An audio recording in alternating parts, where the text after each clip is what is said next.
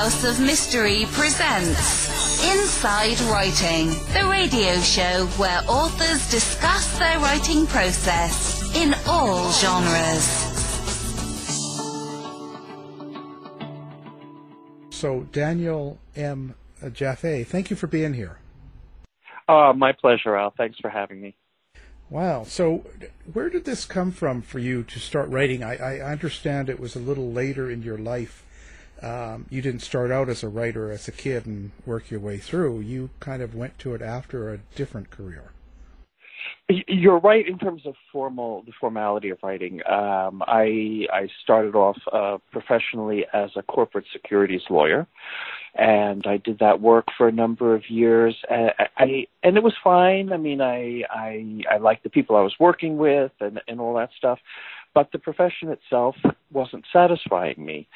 And I actually had always written, even as a child. I loved writing but I never thought of it as something to become a mainstay. So it was always just one of those things I did when I had a little extra time. But the the more dissatisfied I became with lawyering, the more I started asking myself, you know, what is it I really want to do? And writing just kept coming up. So so I made a bargain with myself while I was lawyering, which was if I could, while lawyering, write a novel, complete a draft, and want to write more, then I would quit. So I spent two years, nights and weekends, writing a novel, which, of course, being my first was terrible, and it's it's in a drawer somewhere, and which is where it belongs. But I I was able to do that. I was able to to get more, a draft done, and to think, you know, I love the process. I just want to do more. So at that point, you know, I had been saving up um, for years, knowing that this day might come, and um, and so I gave my notice, and I I, I kept my um, uh, license as a lawyer, you know, up for for ten years after I left my job, just in case I needed to return to that profession. But but I didn't, and then I started publishing short stories and and then I reached a point where I felt, you know, I, I can't I don't know how to take my writing farther. So then I went for a Masters of Fine Arts program. And and that just opened up my writing completely. And then I started teaching writing in addition to writing. And so that's been my life ever since. And um, no regrets. No regrets. Well, that's good. Now, now your books in general, um, they're memoirs, sort of, but they're also fiction. How do you combine the two?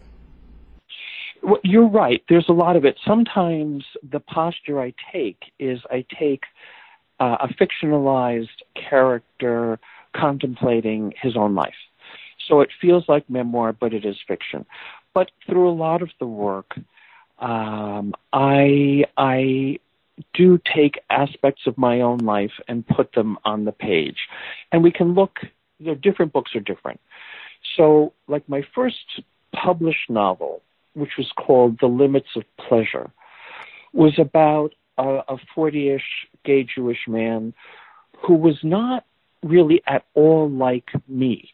Rather, he was the me I was both afraid of becoming and who I secretly wanted to become. And what I mean by that is, is I tend, I've grown up, I grew up in a very observant Jewish uh, household.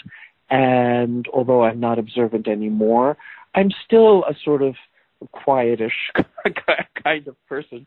Um, but this character of mine was outgoing and obnoxious, outgoing in an obnoxious way, and and incredibly promiscuous, and blasphemous, and so basically um, saying and doing all the things that in life I would be like embarrassed or ashamed to say and do. Um, but it, part of me would love to act out that way, you know things we can write we can't always do. So um he he was kind of my alter ego and i had great fun with that character. So that was that one. Um i i later on wrote a, a collection of short stories. Basically it's short stories that i had written over many years on gay and jewish themes with different characters that that I compiled. Uh, but the stories, many of the stories themselves, were indeed based on sort of autobiography. So stories about dating, stories about uh, breakups, stories about uh, serious relationship, the pain of losing relationship, issues about coming out to parents. Um, that that collection was called Jewish Gentle and other stories. And like I'll give you an example. One story from that collection uh, called Kaddish was the story a story that never actually happened to me but something I was always afraid of happening. It was about a young man who comes out to his orthodox parents who then reject him and treat him as dead and hold a funeral and this character attends his own funeral the funeral that his parents have for him and that was something that always worried me before I came out to my parents um, was that I would somehow be shunned or treated as dead.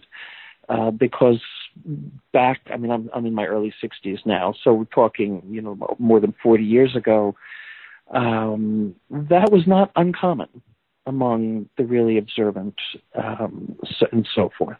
So those are the, the, the first two books, and then there was another book, um, The Genealogy of Understanding, which I would say was more reflective of me in that it was a, a main character, an adult gay Jewish man who was trying to see if he could analyze Torah, the Hebrew Bible, in a way that would show that that the Torah is actually adaptable and flexible, so that if one finds rules that don't feel comfortable, like the prohibition against homosexuality. One can use it as a starting point to figure out a way to analyze tradition and theology rather than as a, a, an immutable rule. So it's a, it's a series of stories uh, about a community, a fictional community, but many of the community members actually reflect community members of my upbringing, and indeed, half the book was about stories about uh, my own upbringing and my family and my parents and my mother uh, developing dementia and my father having to cope with that as well as coping with a gay son. And it was those stories were so autobiographical that when one of my mother's oldest friends started reading it, and this is a friend my mother had had since childhood, so she knew my parents from youth. She told me she couldn't read it it was too painful because it was so real. So that I, I mean, I love that kind of reaction, meaning I'd succeeded in capturing something. Um, although I'm sorry she didn't finish reading it.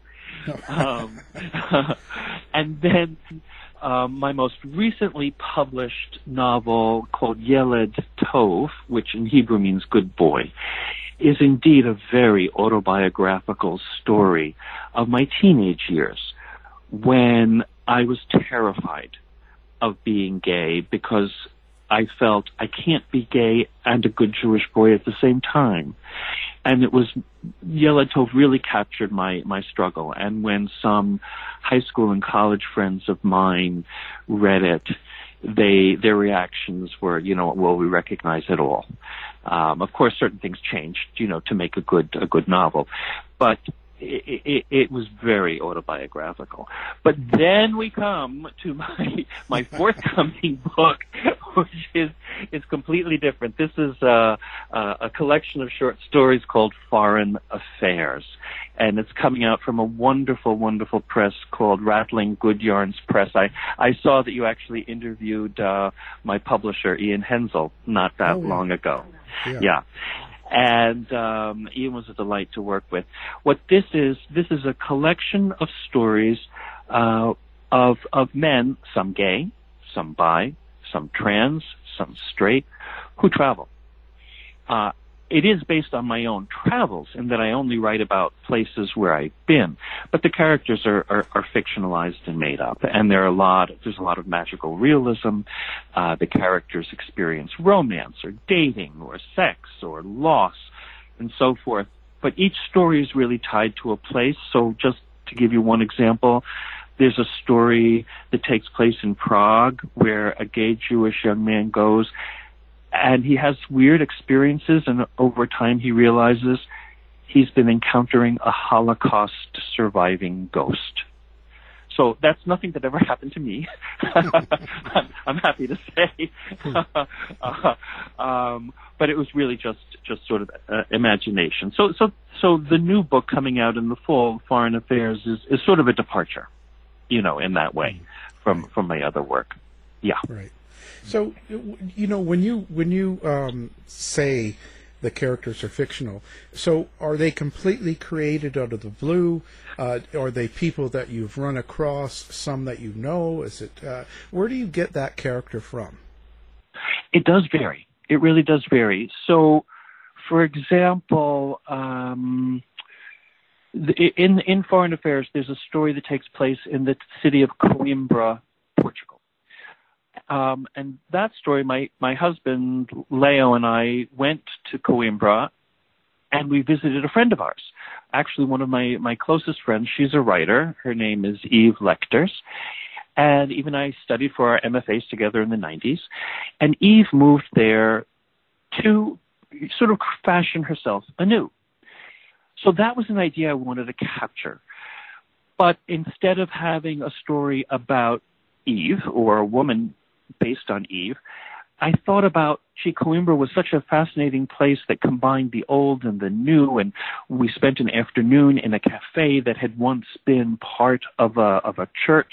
So a church was transforming itself. I thought, what a perfect setting to write about a transgender character who was who had moved an American transgender character who moved to Coimbra to sort of restart her life. So I thought, oh, that's great. So so there are elements of Eve's life underlying it, but Eve is not a transgendered person. So you see, I, I sort of started with somebody real, but then really changed it, you know, and transformed. Um, the in in some of my stories with with parents, for example, a lot of the stories like will indeed be based on my parents in in in Yeled Tov, the the novel, the autobiographical novel about coming out as a teenager. Uh, those parents are very much echoing my own.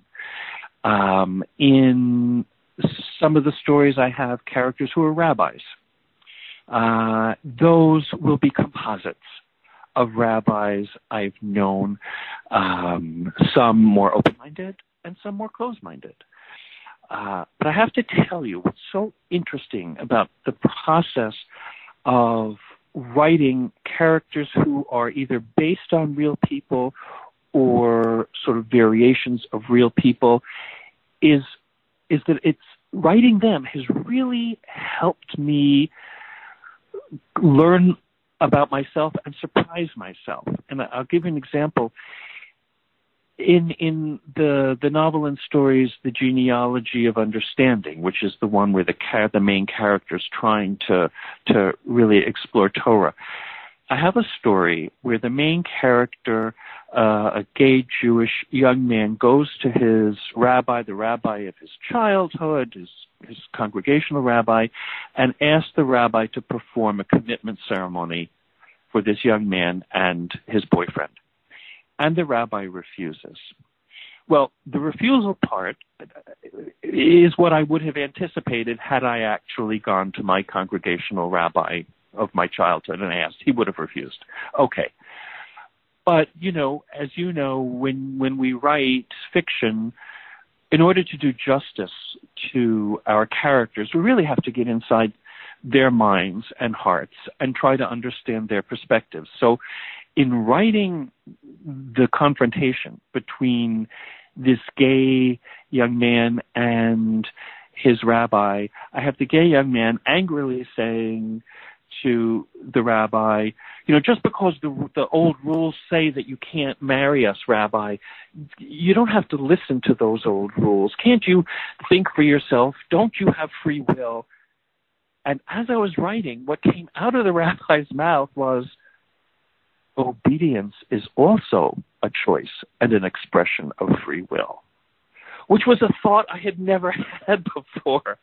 And, and all of a sudden I had new respect for my fictional rabbi as well as the rabbi of my childhood and any any observant person who does make the choice yes I want to follow old rules. And no I don't want to change. I don't personally myself agree with that perspective but I have to respect it. And so the process of writing gave me new respect. And and similarly, when I would write stories of confrontation between a young gay Jewish man and his observant father, because that was my situation, and my father and I indeed did have conflicts in terms of conversations and arguments and so forth after I came out. But writing from the father's perspective and really getting into the mindset of a father who had hopes and dreams for his son, who sees those hopes and dreams dashed, who thinks his son has taken up ways that are problematic or dangerous or even against religious values, then the father feels a great deal of guilt for thinking, did I do something wrong? Did I not raise my son properly? And in writing those fathers in these stories, it really helped me uh, better understand my own father. And I have to say, it truly soothed angers I had had toward my father. And it, it, it, our relationship improved tremendously because my anger subsided. And, and my father made tremendous efforts and came around and, and actually grew to love the man who's now my husband, Leo. So, so, you know, we worked at it from both directions but the writing really helped tremendously. So uh, when I do write uh, stories based on real people, that's really a, a good thing. But I can tell you uh, another example that's kind of very different. Um, when I was as an adult, there was a I, I learned, and, and having moved away from my my family community in New Jersey, I, I lived in Boston for many years, and now I live in California. But while I was living in Boston, there was a scandal in my hometown. And what the scandal was, was that a local rabbi, not mine, not one I had ever met, a local rabbi not only had had an affair with another woman, he was married, had two kids, he arranged to have the woman murdered his wife. Oh. He arranged to have his wife murdered. And it was such a scandal. He was arrested and had two kids. One of them sided with, tried to defend him. One of them wouldn't have anything more to do with him. It was just awful, awful. So it got me thinking. I wanted to write a story, uh, not that story, that had already happened, but a story about a rabbi who was unfaithful and and so I did, and and so I created a fictional rabbi, but it was the story was sparked by a real event and real people, but it didn't track what really happened at all. Mm. You know, right. so there there are all different ways, and, then sometimes I just make things up out of the blue. They they things just do, you know, strike me, or someone tells me an anecdote, and it's like, oh wow, that would make a great story. Um, or here's one uh, one day my my husband hmm. walked into my home office and just with with his laptop and said, "Look at this picture," and it was a picture of an old Jewish man seated in an airplane, wrapped completely in a see-through plastic bag. And that's like, like what? what is this? And so he said, "You have to write about this." So, and my husband's not Jewish, so if, if any Jewish ideas come to him, he says, "Dad, you have to write about this." yeah, it's up to you. It's up to me. um, so, so I did research, and what I discovered was there is a phenomenon, not widespread, but it exists in in in um, in the Jewish community. We can trace our lineage, you know, originally when the Hebrews left Egypt, there were 12 tribes. And among the tribes, there was Moses' brother Aaron. And Aaron was the head of the, the priests, of the priestly class. So through the millennia, we have kept track of who is a descendant of Aaron. And in Hebrew, the, the word for, for for priest is uh, this class is Kohen. So if you see someone whose last name is Cohen or Kahn or even Katz. there are all kinds of derivatives. These names indicate to, to fellow Jewish people that they their lineage goes way back. Well, the priest there's certain biblical rules for priests, and among the rules are that they're not supposed to go to a cemetery because cemeteries are thought to be ritually impure or unclean and priests have to maintain purity. Well, these are ancient ideas that go back to when there was the temple, an active temple in Jerusalem, and, and the priest needed to be pure and clean going to the temple. But those ideas have, have continued through the ages, and so for many who are observant uh, and of the priestly class, they will follow these rules. Well, there are some people who take it to such an extreme that they think, oh, well, if I'm in an airplane, the airplane might be flying over a cemetery, so I have to shield myself from that. So they wrap themselves up, which is ludicrous because even if you accept the premise, it's like, well, isn't the hull of an airplane sufficient shielding as opposed to a plastic bag inside the airplane. But okay, that's their belief system, and and and so they do it. So I thought I thought I have to write about this. So I wrote a story about a gay young man who's returning to the United States after having attended a gay pride celebration in Israel, and he finds himself seated next to an old man who during the flight just sort of wraps himself up in a plastic bag and it gets the two of them talking and it gets the young man thinking. So this is like one of those stories completely made up. Uh, you know, the characters are just completely out of out of thin air. Uh, and I had great fun with it, I have to say. Uh, the story is entitled Gift Wrapped. Uh, and uh, I uh, I enjoy it. I have to say, you know, of course, my work expresses my bias, and uh, uh, my bias is that uh, those kinds of of rules and practices are a little outdated. Uh, but that's my perspective. so, so, a lot of your writing seems, in a way, it's it's like therapy. It's it's something that helps you go get through certain things, or certainly um, think about uh, a lot of these topics um, more deeply than than you would if you didn't write. Is this is also something you want your readers to get out of your books? Oh, that's an interesting question. Um, I guess I, I well, I do want to be thought provoking. That that is true. Um, I what I hope, I guess, different different writings. I'm hoping elicit different kinds of responses. Um, I I don't often get emails from unknown readers, but I did get some after my uh, the autobiographical novel Yeled Tov about coming out, and uh, in, in the novel the character uh, is late high school and then early college, and it's in early college that he comes to, to sort of come to begins to come to terms with himself and to start accepting himself. I got an email from someone I had never met from my college class. And the subject line of the email was Yeled Tov hit me hard. And the substance of his message to me was I just finished it. Um, your novel helped set me free.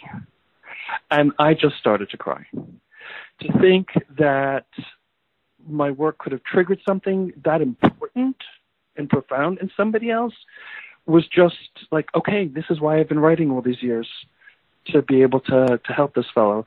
And he explained that he, you know, was also gay and Jewish and, and, and struggled and he married women twice and of course those marriages didn't work. It's like, no, he's not bisexual, he's gay, but he was repressing it and couldn't come to terms with it.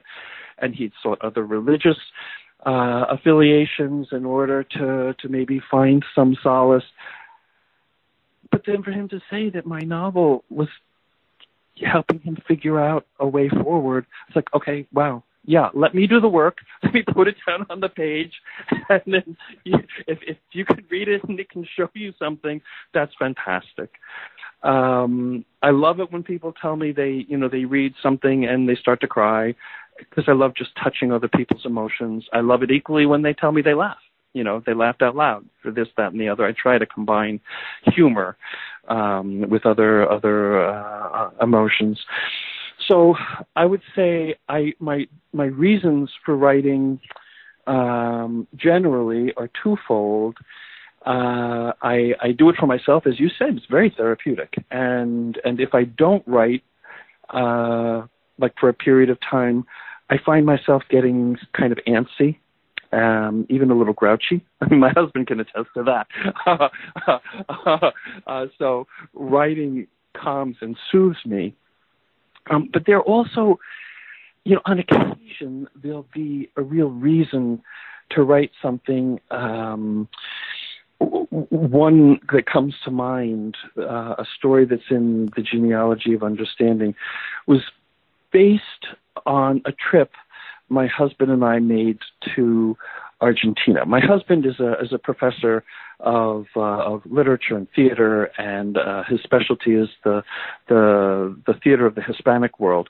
So a few years ago, he was invited to participate in a conference in Buenos Aires, where neither of us had ever been. So we we figured, okay, this is great. It's you know we'll make a vacation out of it in addition to his conference and so forth. Well, I when I was in uh, in law school, um, I was very active working for international Jewish human rights causes. Um, working with other law students to do legal research and so forth that we would then send to international organizations to help support human rights. One of the projects that I had worked on was during the in the, the you know late 70s early 80s there was a dictatorship in Argentina. And a lot of young people if you ever saw or read uh, Kiss of the Spider Woman the the movie the novels about that uh, a lot of people would be just arrested for expressing political views or for suspicion. They would be disappeared meaning they would be picked up their family would never see them again, would never hear about them again. What was actually happening is they were tortured and murdered, many of them just uh, drugged and then dropped by helicopter into the river. Uh, and, and, and that was the end of them. So we had done, as a group uh, in law school, a project where we did some legal analysis and submitted it to international Jewish organizations, including one, probably one of the most well-known, B'nai B'rith, which was trying to be supportive of the Jewish community in Buenos Aires.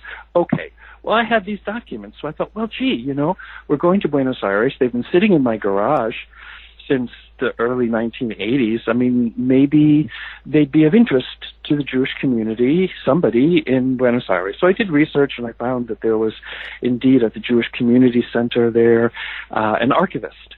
So I went online and made an appointment with her and so forth and so on. So when I got there, uh, I took these documents and I met with this woman and she looked them over and she said, you know, we have an organization, um, parents of the Jewish disappeared, parents of those young Jewish men and women who were arrested and, and, and never found. Uh, she said, would you be interested in, in meeting with the president of this organization who lost his son so many years ago?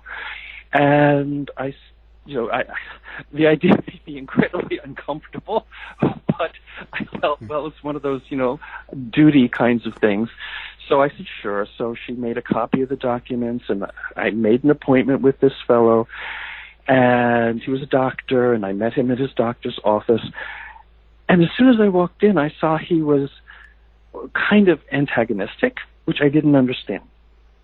And then hmm. when I showed him the documents, and I thought to establish legitimacy, I would start by showing him letters from B'nai B'rith, which was an organization they know about in Buenos Aires. He exploded, and he started screaming at me. And this was all in Spanish. My Spanish is very rudimentary, but you know, when someone screams, it doesn't really matter what language they're screaming at you in. You know something's wrong. And and then he was screaming and screaming, and it turns out that um, he had approached B'nai and other organizations to help find his child. And indeed, the very person who signed the letter I was showing him is someone he had met. And all the, the this person from B'nai B'rith had said to him was, "Have patience, have patience. We'll we'll do what we can." So this father, who never found his son, was arrested as a teenager and never heard from again. And and I should say, had the son lived, he would have been the age I was when I met this guy. So you know, here it was like rubbing it in his face. And he explained he had such rage, no Jewish organization did anything for him, and so forth. So I just started crying. And when he saw, you know, the tears coming down my face, he recognized that I had not understood any of this, that I was not there trying to propagandize for international organizations. I was just very sincere in thinking, you know, this might be of interest to you. Then he ended the conversation with the following. He said, in Treblinka, one of the Nazi concentration camps, they wrote on the wall, writing will outlast us. And then this, this father who had lost his son took his finger and shook it in my face and said, You're a writer, so write. And that was the end of the conversation. So I came back home and I did. I wrote a story of a semi fictional character, but I basically wrote capturing the experience I had just had. And I entitled the story with the name of his son. And the story was about him and the loss of his son. And so after it was published, it was published in a nice anthology. I sent a copy to this archivist in Buenos Aires asking if she would pass it along to the father, this doctor whom I had met. Three months later, I get an email from this doctor thanking me, saying it had taken him three months to translate the story, how grateful he is that I listened to him, I heard him, that I wrote and kept his son's memory alive. So that I was writing for him. And thank goodness I was able to get the story to him, just so he could know someone was indeed taking the situation seriously, and someone was indeed remembering his son. Um, mm. You know, this I there's a, a, a, a I wrote a little essay. Sometimes I write personal essays as, as well as uh, fiction, although fiction's my main thing. And I wrote a personal essay short about why write. You know, as a writing teacher, you know, this is a subject that comes up all the time with students, and, and different people write for different reasons. I think uh, most people who begin writing anyway are doing so because they have things they want to get off their chest. They have things they want to explore. It's important to them. Um, others do it for more commercial interest, also a legitimate reason, whatever. But I wanted to explore something different because I had attended a a show, a performance by children in Los Angeles of a play that was about that had been performed in the Terezin concentration camp. In Terezin, which is outside Prague, as you may know, the Nazis tried to use it as a bit of a showcase. They had, I think, at one point, 15,000 children there, and the kids would put on plays and so forth. And they would, the Nazis would invite the Red Cross to make it look like everything was fine and everybody was happy. Well, in fact, they were not happy. They were miserable and being starved and terrorized and all that stuff. And it made me think, this is a reason to write. Look at these kids. Look at this play. We we know it exists because it was written down. And so to write and document, it's kind of an important thing for the future. Who knows who will, you know, come across what we write. But they might better understand today, a hundred years from now, if they come across something that one of us writes today. So I think it's important to kind of just write as part of human history, in a way. Mm. That we, yeah. you know, even if we're not writing about history, we are writing reflecting our perspectives and our daily lives. And so maybe a hundred years from now, people will look back and say, what a fool that Jaffe guy was. But gosh, if he was typical, then there must have been a lot of fools around in Santa Barbara. Certain, certainly is. No, you know, actually, when we, when we talk about that, you you are very uh, much a big part of of the stories you write. Yeah. Um, so in the world the way it is now, and the things going on, you know, from COVID to uh, uh, Black Lives Matter right. to uh, President Dumbo. Right. Um, you've got all of this stuff going on, and all of this, you know, thing, you know, emotion flying around. How how do you keep that out of your books, or do you incorporate it in the stories? Does it come through in your book? Well, I have to say, I'm not the best one to write, like take a contemporary issue and just spontaneously write about it. I'm someone who needs to sort of contemplate and process. Um, and that can be like, I'm talking about years, you know, like what's the significance of this? Um, I do it a little, but not a lot. I think what, what I have, I think, I think it was back like in the 19th century, a lot of writers, I think Balzac was one who would get ideas, Dostoevsky too, from things in the newspaper. You know, they'd see something, see something, a really bizarre or interesting story or character, and then they'd fictionalize it. The problem today is, you know, back then, you know, okay, so a few people read the newspaper, but today, any story is just instantly all over the world. So everybody knows it immediately. So for me to try to write, by the time I write a story, um, about, say, um, George Floyd or a character like George Floyd. By the time I write it, by the time I get it out there, it's passe.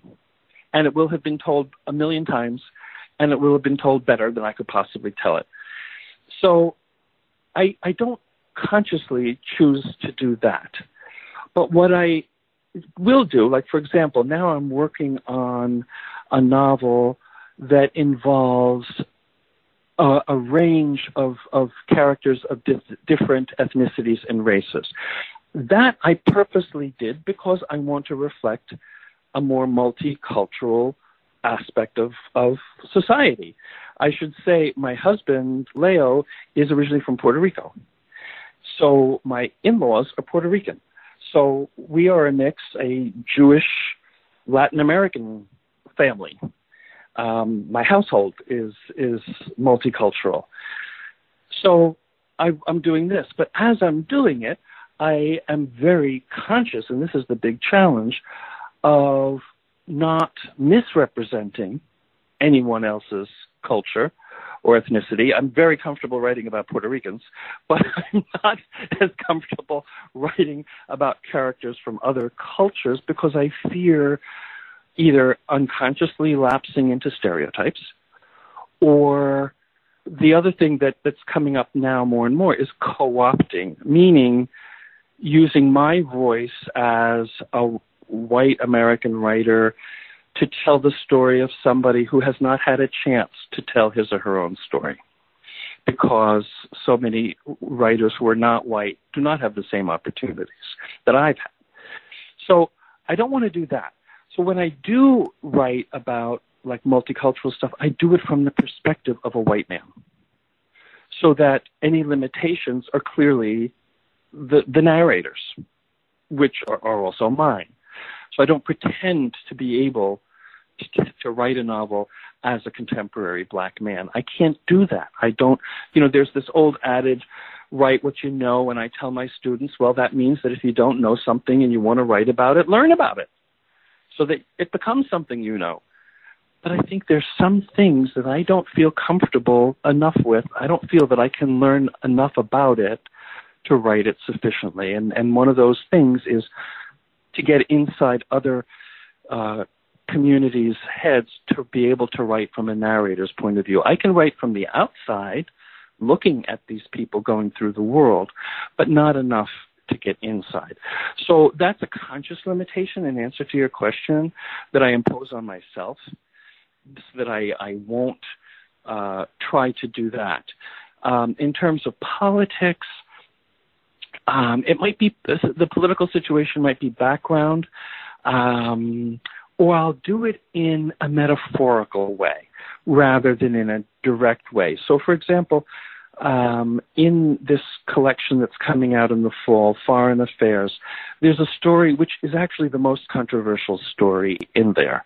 And uh, my my editor Ian and I talked a number of times about it, um, so that he could, you know, he could see what my real intent was, and uh, he was very good about including it. It's called In the Colony. What it is is a story about uh, an American man who goes to Puerto Rico, which is an American colony, and is sitting on the beach having a drink and, you know, enjoying his pina colada, sunny day by the beach.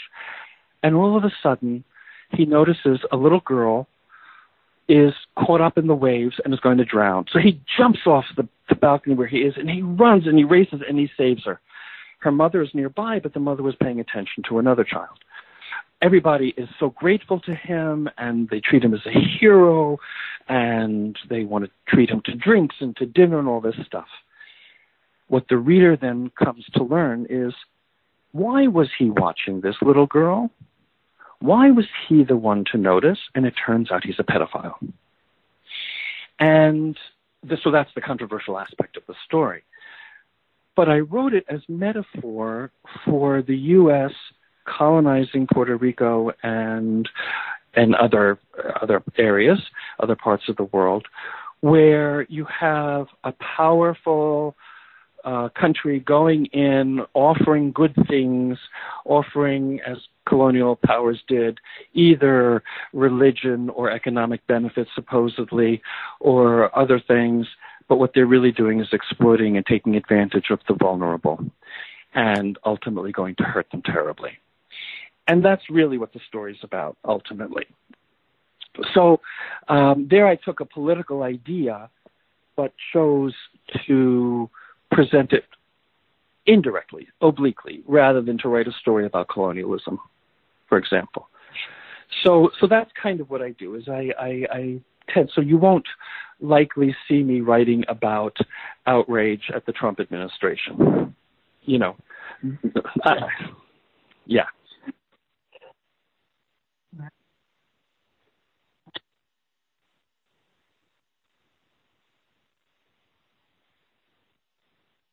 Right.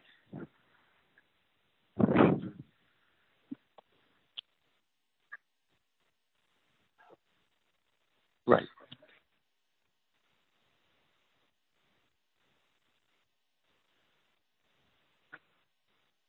Uh-huh. I, I don't think it's that I'm looking for them. I think I think a lot of people who know my work would say I'm quite naturally dark, dark psychologically, not dark in terms of. Uh, I mean, it's actually hard. It's been hard for me to write a lot about violence, for example. Um, but I've had to push myself to do that because there have been stories that require that. Um, uh, but in terms of like right now what i'm working on is a novel about a serial killer. So that tells you i've i've, I've gone through that barrier of not being able to, to deal with violence. Um, uh, it's fiction of course. Um, but i do sometimes so deal with social issues uh, for example, I, I, I, think I mentioned a little earlier that I wanted to write a story about this rabbi who had an affair. And what I did was I had a rabbi have an affair with his wife's African American housekeeper. So, okay, so now race is an issue. Okay. So I ended up writing actually a few stories about these characters. And in one of them, the the rabbi uh, finally, after maybe eight years of not seeing the housekeeper who had given birth to his baby, goes to her house. And he's been giving child support all these years, but it's been secret, and he's never before gone to see his daughter. So he's he's there meeting with the woman, and she says there has some there is something that has bothered me my all, all these years. If I had been white, and your daughter had been white, would you have come to see her? Would you have acknowledged her as your daughter? Because I really wanted to deal with this race question. And as I started writing this, I didn't know the answer. But as I was writing it, the answer came to me, and the answer was like, perfect, yes. And his answer was, I don't care that she's black. What I care about is she's not Jewish. Because in Jewish tradition, the, the child is the religion of the mother. You're not Jewish. She's not Jewish. That's why I wouldn't acknowledge her. And it's like, yes, that's it. For the for some of the awful, um, rigid uh, Jewish people I've known, the the really Orthodox, many of whom are rigid, not all by any means, but many of whom are. I have not seen a lot of racism. I have to be honest. I really haven't. I have seen a lot of, uh, I don't even know the word of, uh, we have to just be pure among ourselves meaning Jewish. And that the hostility, not hostility, but the sense of, of, of not belonging is if you're not Jewish, you don't belong. Sorry. Nothing we can do about it. That's just the way it is. So when this came out, I felt that was the right way for me to address this particular social issue, a current social issue of, of racism, that it, it, this character wasn't for the rabbi in my story. It wasn't about racism. It was about a different kind of chauvinism. That's the word. A different kind of of chauvinism. So contemporary issues will find their their way into my stories that way, indirectly. Um, I don't, you know, I don't know um, what today's events, if they will make their way in. Uh, although I have, as I'm working through this new novel with, with multicultural characters, I certainly have uh, an African American character, and I'm thinking of having the narrator sort of acknowledge expressly the need to be extra sensitive because of the new awareness uh, of the Black Lives Matter movement and the ways in which black people have been specifically oppressed here. So that might be, you know, that, that a character might make uh, uh an acknowledgement, a reference to current issues. But what, what has always interested me with writing, and I think will continue, is really the underlying psychological stuff of why people do what they do. For me, the most interesting question is why, um, more than what it is characters do. I have a friend in Santa Barbara who's a very successful writer of thrillers, you know, and and you know I bemoan the fact with her. She and I meet for coffee, and I bemoan how you know oh you know I, I my sales aren't so great. Nobody's that interested in psychological stuff. I mean people like what I write, but it's not as I said. You know she tells me the numbers. You know the thousands and thousands of copies she sells. and it's like well, I really don't match that with with my work. And she says, Dan, you have to write a thriller. She said, I would love to take you to a thriller conference. I'll introduce you to agents and all this stuff. And it's like, well, it's very exciting. Um, so I actually tried. And I studied thrillers, you know, read all the big names. It's not me, at least not yet. Maybe one day before I die, I'll write one. But it's just not how my mind works um, that that kind of of, of of of plotting mind. I I for me, plotting is just sort of how characters behave based on their psyches, but not so much someone out and about and doing things. And even this novel I'm working on now about a serial killer, it's not a, it's not really a thriller. It's more about trying to understand the characters. Um, so so that's kind of um, uh, a limitation I have, but it's also what I enjoy doing. So I don't know that I would really take on you know some of the the, the more uh, dramatic things that we're seeing play out. Um, you know, in in the news all the time, uh, and actually, I also find. I mean, I, I really keep, uh, uh, especially the last half year, been very current with everything going on in the news. I find it so overwhelmingly depressing. I think it's important for me to understand all this and know about it, but I don't want to spend more time on it when I write. For me, my right. writing is an escape within myself. I think you really put your finger on it when you use the word, you know, therapy. Uh, for me, my writing is very therapeutic, and um, if I could find a way to write, you know, about contemporary uh, politics or or social unrest uh, effectively, I, I would love to, but I don't. I don't know that that's really my forte right now. You know. Right, right. Well, I mean, uh, you know, writing about um, a serial killer is going to um, open open you up to it. I'm hoping you're right. I, am hoping you're right. I, I, my, but my approach, even for this, uh, it, it is a little tongue in cheek, because right. you know I don't want to, uh, I don't want to emphasize well, I guess that's it. That's really what I have. So it's a little tongue in cheek, and um, uh, I'm playing with it and exploring it.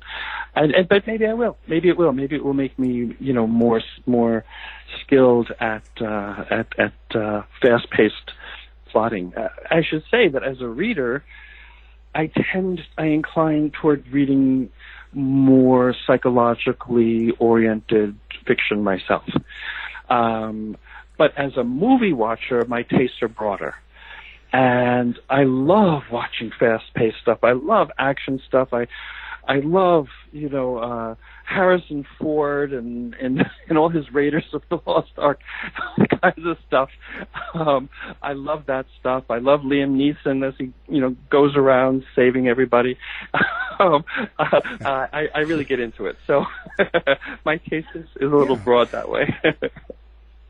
Well, that's a that's a good thing. You know, I always say that you know, it's more about how the sausage is made than how it's presented. So in the writing, so that's yeah. Kind of good.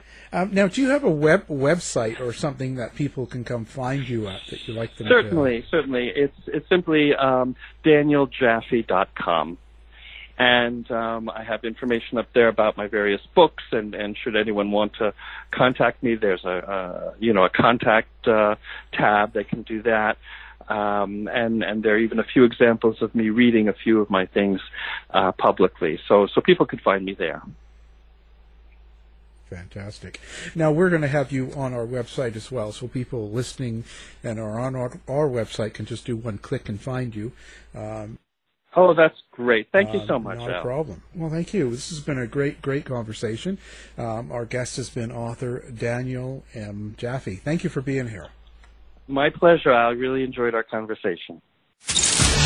You've been listening to the House of Mystery radio show. To find out more about our guests, hosts, or shows, go to www.houseofmystery.com. Show's over for now. Was it as good for you as it was for me?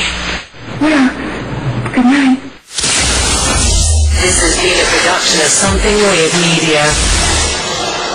I'll be back.